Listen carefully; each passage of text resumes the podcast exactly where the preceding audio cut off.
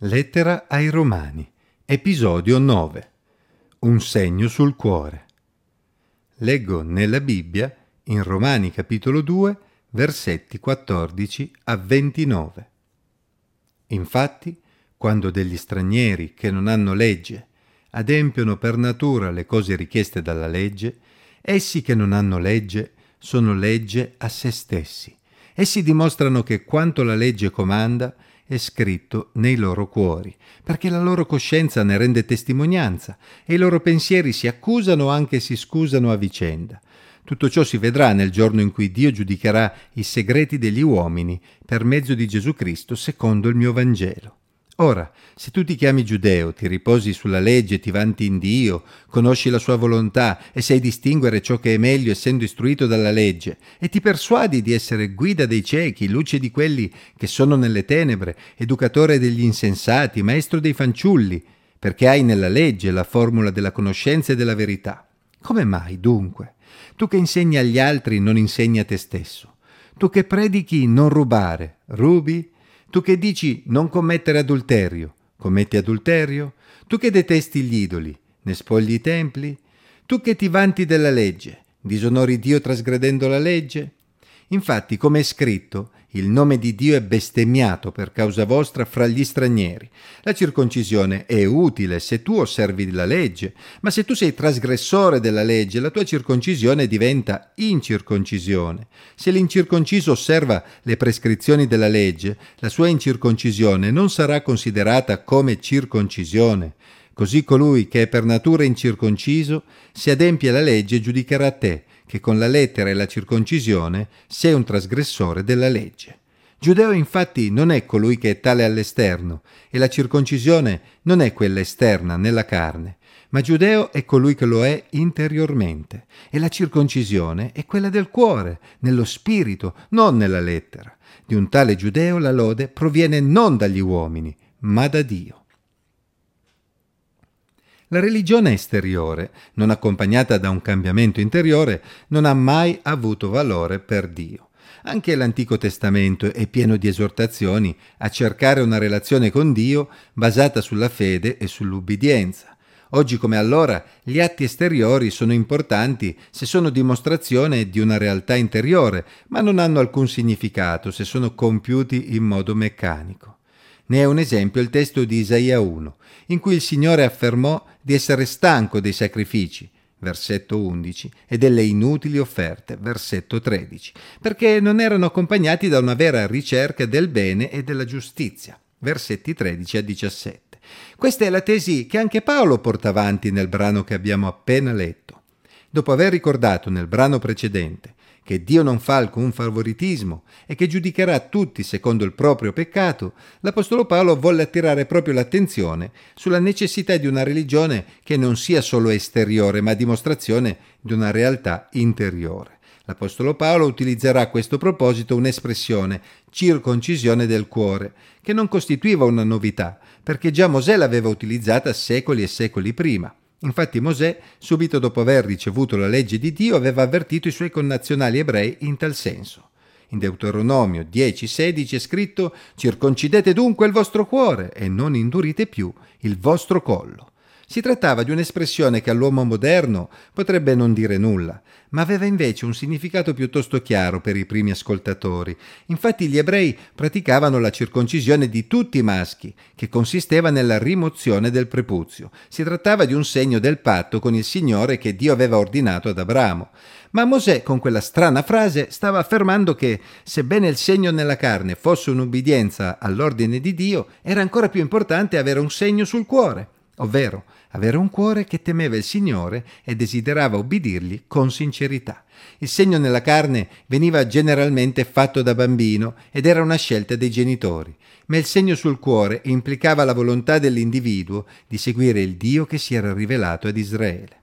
Molti secoli dopo, attraverso Geremia, il Signore aveva annunciato ad Israele proprio la sua intenzione di mettere la sua legge nel loro intimo, di scriverla sul loro cuore, Geremia 31-33 come segno di un nuovo patto con loro. Ma non era una novità assoluta perché in un certo senso quello era sempre stato il suo obiettivo fin dall'inizio, visto quanto aveva già detto Mosè. D'altra parte, la storia di Israele dimostra cosa accade se una religione esteriore non è espressione di un rapporto sincero con Dio. Purtroppo, anche se c'era sempre stato un residuo fedele di israeliti, la maggioranza di loro durante i secoli descritti nell'Antico Testamento, pur mantenendo una religiosità formale, si erano allontanati da Dio e ciò aveva portato ad un naufragio spirituale dell'intera nazione, con il conseguente giudizio di Dio e la caduta di Gerusalemme per opera dei babilonesi nel 586 a.C. A questo proposito non possiamo non rilevare una certa ironia, quando Paolo afferma che nella storia dell'umanità c'erano stati degli stranieri per natura, senza legge e senza circoncisione, che nella loro relazione con Dio avevano comunque dimostrato che quanto la legge comanda è scritto nei loro cuori, proprio ciò che non era accaduto a tanti circoncisi. Ma se uno è per natura senza legge, come può adempiere la legge di Dio in modo autonomo? Occorre tenere presente che il verso 2.14 quando degli stranieri che non hanno legge adempiono per natura le cose richieste dalla legge, per la posizione nei testi originali della locuzione per natura, può essere anche tradotto quando degli stranieri che non hanno legge per natura adempiono le cose richieste dalla legge, che sarebbe quindi un parallelo del versetto 27. Colui che è per natura incirconciso, se adempie la legge, la scelta dei traduttori è anche una scelta interpretativa essendo valide entrambe le possibilità, ma comunque entrambe le interpretazioni hanno una certa logica e non creano alcun problema. Da una parte Paolo può riferirsi al fatto che i principi alla base della Torah, cioè lo spirito o l'intento della legge, sono principi che in qualche modo stavano anche alla base della rivelazione generale di Dio nella coscienza di tutti gli uomini. Dall'altra è possibile che Paolo volesse attirare l'attenzione anche su ciò che stava avvenendo nella comunità cristiana di Roma con molti stranieri non ebrei che si erano convertiti al cristianesimo ubbidendo alla fede, pur non essendo circoncisi e non essendo sotto la legge. Infatti questa era una dimostrazione del fatto che Dio poteva davvero trasformare anche i cuori degli stranieri senza che fosse necessario per loro diventare proseliti giudei. Questa non era una novità assoluta, infatti anche nell'Antico Testamento c'erano esempi di persone che avevano risposto agli stimoli di Dio pur non essendo ebrei, si pensi ad esempio a Raab di Gerico, che aveva compreso in maniera autonoma che il Signore il vostro Dio è Dio lassù nei cieli e qua giù sulla terra, Giosuè 6:11. E poi si era unita al popolo di Israele. Si pensi anche a Ietro, suocero di Mosè, sacerdote madianita, che offrì sacrifici a Dio dichiarando Ora riconosco che il Signore è più grande di tutti gli dei. Tale si è mostrato quando gli egiziani hanno agito orgogliosamente contro Israele. Esodo capitolo 18, versetti 11 e 12.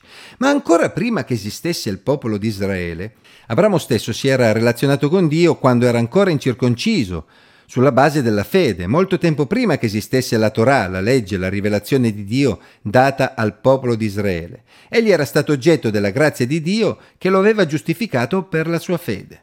Ma anche Agar, che era un'egiziana schiava di Sara, moglie di Abramo, si relazionò con Dio e ricevette da Dio diverse promesse riguardanti suo figlio Ismaele. Lo leggiamo in Genesi 16:10. Lo stesso Abimelech, re di Gerar, in Genesi 23, ricevette una rivelazione da parte di Dio circa la moglie di Abramo e nel suo dialogo con Dio scopriamo che il Signore aveva preservato Abimelech dal peccare contro di lui perché aveva visto l'integrità del suo cuore. Lo leggiamo in Genesi 20, versetti 6 e 7.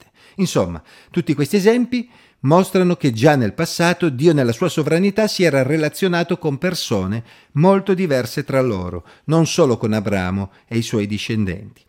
Paolo voleva che i suoi fratelli giudei a Roma riflettessero sul fatto che c'erano stati e ci sarebbero ancora stati degli stranieri, che pur non essendo circoncisi e pur non conoscendo la legge, potevano essere timorati di Dio e cercare la vita eterna senza diventare proseliti giudei. L'Apostolo Paolo era certo che nel giorno del giudizio, quando i segreti degli uomini sarebbero stati palesati, ci sarebbero state delle sorprese in tal senso. Dio che conosce i cuori avrebbe smascherato coloro che avevano solo un segno nella carne e avrebbe manifestato chi erano coloro che avevano un segno sul cuore, premiando questi ultimi piuttosto che i primi. Ovviamente, come era sempre accaduto nella storia di Israele, ci sono sempre stati ebrei che oltre ad essere circoncisi nella carne, lo erano anche nel cuore, e certamente questo era vero anche per molti contemporanei di Paolo. Nella parte centrale del brano che abbiamo letto, Paolo non intendeva quindi dire che tutti i giudei rubavano o commettevano adulterio o saccheggiavano i templi pagani, non temendo la punizione di quelli che essi sapevano essere falsi dei ma voleva fare comprendere che tra i giudei succedevano comunque le medesime cose che succedevano tra i pagani, nonostante la conoscenza della legge. Con quale pretesa? Un giudeo che conosceva la legge, ma non la praticava, perché non temeva il Signore, poteva pensare di essere una guida per coloro che erano nelle tenebre, in particolare per gli stranieri? Anzi, come la storia aveva dimostrato, proprio il peccato di Israele e la conseguente punizione di Dio, la deportazione a Babilonia, aveva causato di riflesso anche un disprezzo da parte degli stranieri nei confronti di Dio, come evidenziato dal brano di Isaia 52.5, che Paolo cita dalla traduzione greca dell'Antico Testamento chiamata Septuaginta o dei 70 ma questo emerge anche da altri brani dell'Antico Testamento come 2 Samuele 12-14, in cui il Signore si rivolse a Davide che si era reso colpevole di adulterio e omicidio, dicendo, facendo così tu hai dato ai nemici del Signore ampia occasione di bestemmiare. La conclusione a cui Paolo vuole arrivare è ovvia. Aver ricevuto la legge da parte di Dio, averla ascoltata e anche studiata, non sarà di alcuna utilità se non sarà stata praticata e difficilmente verrà praticata se non c'è una forte spinta interiore. Avere un segno nella carne non serve a nulla se non c'è anche un segno sul cuore. Colui che ha un segno sul cuore, benché incirconciso nella carne, sarà accolto da Dio, mentre colui che è circonciso, ma non ha un segno sul cuore, sarà giudicato. Nella parte finale Paolo sintetizza il suo pensiero ricorrendo all'antitesi tra lo spirito e la lettera della legge, che era ben nota ai suoi contemporanei giudei. Ubbidire alla lettera della legge ma non allo spirito significava proprio applicare la legge come insieme di regole senza coglierne il vero intento, ovvero lo spirito. Per Paolo era proprio quella la situazione di chi era circonciso nella carne, cioè nella lettera, senza cogliere lo spirito di quel segno di appartenenza a Dio, senza avere un cuore per il Signore. In fondo, è proprio questa la condizione di chiunque si attenga a riti religiosi senza comprenderne il senso e senza nessun coinvolgimento interiore. La conclusione di Paolo era davvero provocante per i suoi lettori giudei, infatti si basa su un gioco di parole che non cogliamo nella lingua italiana. Il nome Giuda significa infatti lodato, celebrato. Si veda Genesi 29, versetto 35. E Paolo, giocando con questo significato, vuole fare comprendere che mentre alcuni giudei, secondo la carne, potevano essere interessati solo alla lode degli uomini, vedi ad esempio l'accusa di Gesù ai religiosi ipocriti in Matteo 6, 1, quello che davvero viene lodato da Dio è colui che potrebbe anche non essere circonciso nella carne, ma lo è interiormente. In sostanza, Nonostante l'elezione di Israele come popolo, ciò che conta davanti a Dio per la salvezza dell'individuo sarà sempre il segno sul cuore più che il segno nella carne. E tu? Hai un segno sul tuo cuore? O sei solo una persona che vive la propria religiosità esternamente senza un vero coinvolgimento interiore?